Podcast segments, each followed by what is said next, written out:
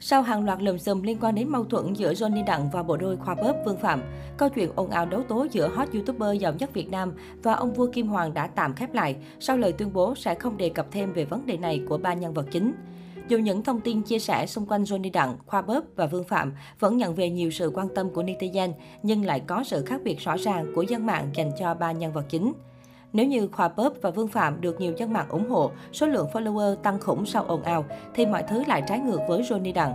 Không chỉ cửa hàng Kim Hoàng liên tục bị đánh giá thấp một sao trên Google, tài khoản Instagram của Johnny Đặng còn nhận về thất thoát lớn về số lượng người theo dõi. Kể từ vụ ồn ào với khoa bóp Vương Phạm diễn ra, số lượng người ấn hủy theo dõi tài khoản Instagram của ông vua Kim Hoàng tăng liên tục. Social Play ghi nhận, trong khoảng 30 ngày qua, tài khoản này đã mất 6.480 người theo dõi. Dù đây chỉ là con số nhỏ so với 2,6 triệu người mà tài khoản này hiện đang có, nhưng điều đó vẫn cho thấy Johnny Đặng đã bị không ít người quay lưng. Trong buổi livestream trước đó, Johnny Đặng khẳng định mối quan hệ giữa ông với YouTuber Khoa Bóp không thật sự thân thiết. Mình không hài lòng với cách cư xử của Khoa, tuy nhiên mình luôn tôn trọng, lựa chọn và quyết định của mỗi người. Vị đại gia Kim Hoàng cho biết. Mối quan hệ cơm không lành canh không ngọt của Johnny Đặng và Khoa Bóp bắt nguồn từ đồng Diamond Boys Coin DBZ. Token được sáng lập bởi Johnny Đặng, phát triển dựa trên nền tảng Binance Smart Chain. Theo các nhà đầu tư, DBZ vẫn là một token nhỏ với khối lượng giao dịch chủ yếu trên sàn phi tập trung DeFi, vốn có thể dễ dàng bị thao túng bởi nhà đầu tư bất kỳ. Việc mua bán đồng tiền này khá phức tạp, người dùng chỉ có thể trao đổi qua các sàn giao dịch như PancakeSwap, Bebop, Bimat.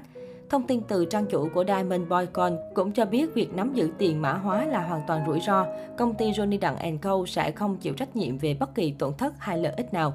Ngoài Johnny Đặng gặp biến lớn thì Vương Phạm cũng gặp phải vận xui khi cách đây không lâu, triệu phú gốc Việt này bị một người tố nói xạo vụ mua 550 mẫu đất. Được biết trong video được đăng tải cách đây không lâu, Vương Phạm cho biết mình vừa mua được một miếng đất giá gốc 11 triệu đô và giá sau khi trả giá là 9,6 triệu đô. Ngay khi mua về đã có người ra giá 15 triệu đô để mua lại, nhưng Vương Phạm quyết không bán mà giữ lại.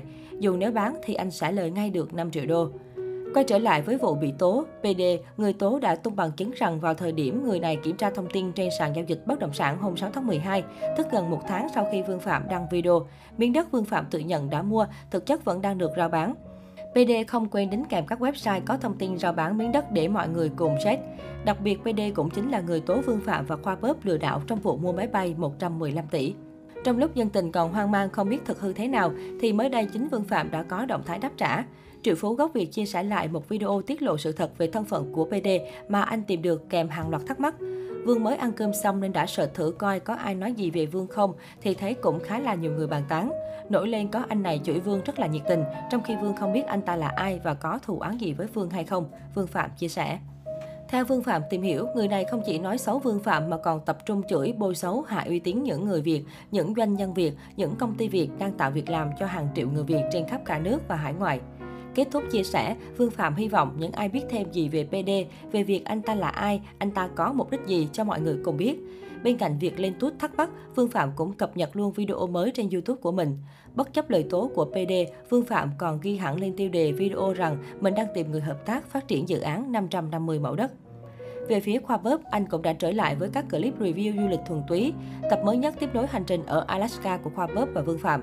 Hai người tham gia nhiều hoạt động thú vị như câu cá trên băng, săn cực quang. Cái kết su cà na nhưng vẫn mang lại trải nghiệm lý thú, mở mang tầm mắt người xem.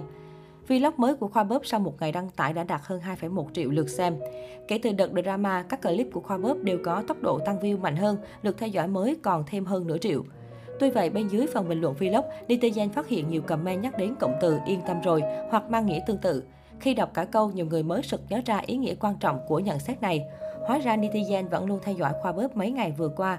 Hơn 5 ngày kênh không đăng clip mới, nhiều người đã cảm thấy lo lắng và suy nghĩ xa. Việc này bắt nguồn từ vài lần khoa bóp nhắc rằng khi anh không đăng clip mới nữa là mọi người có thể hiểu là có chuyện. Nhưng thật may, không có chuyện xấu nào xảy ra. Nam vlogger chỉ đang bận khám phá Alaska thôi.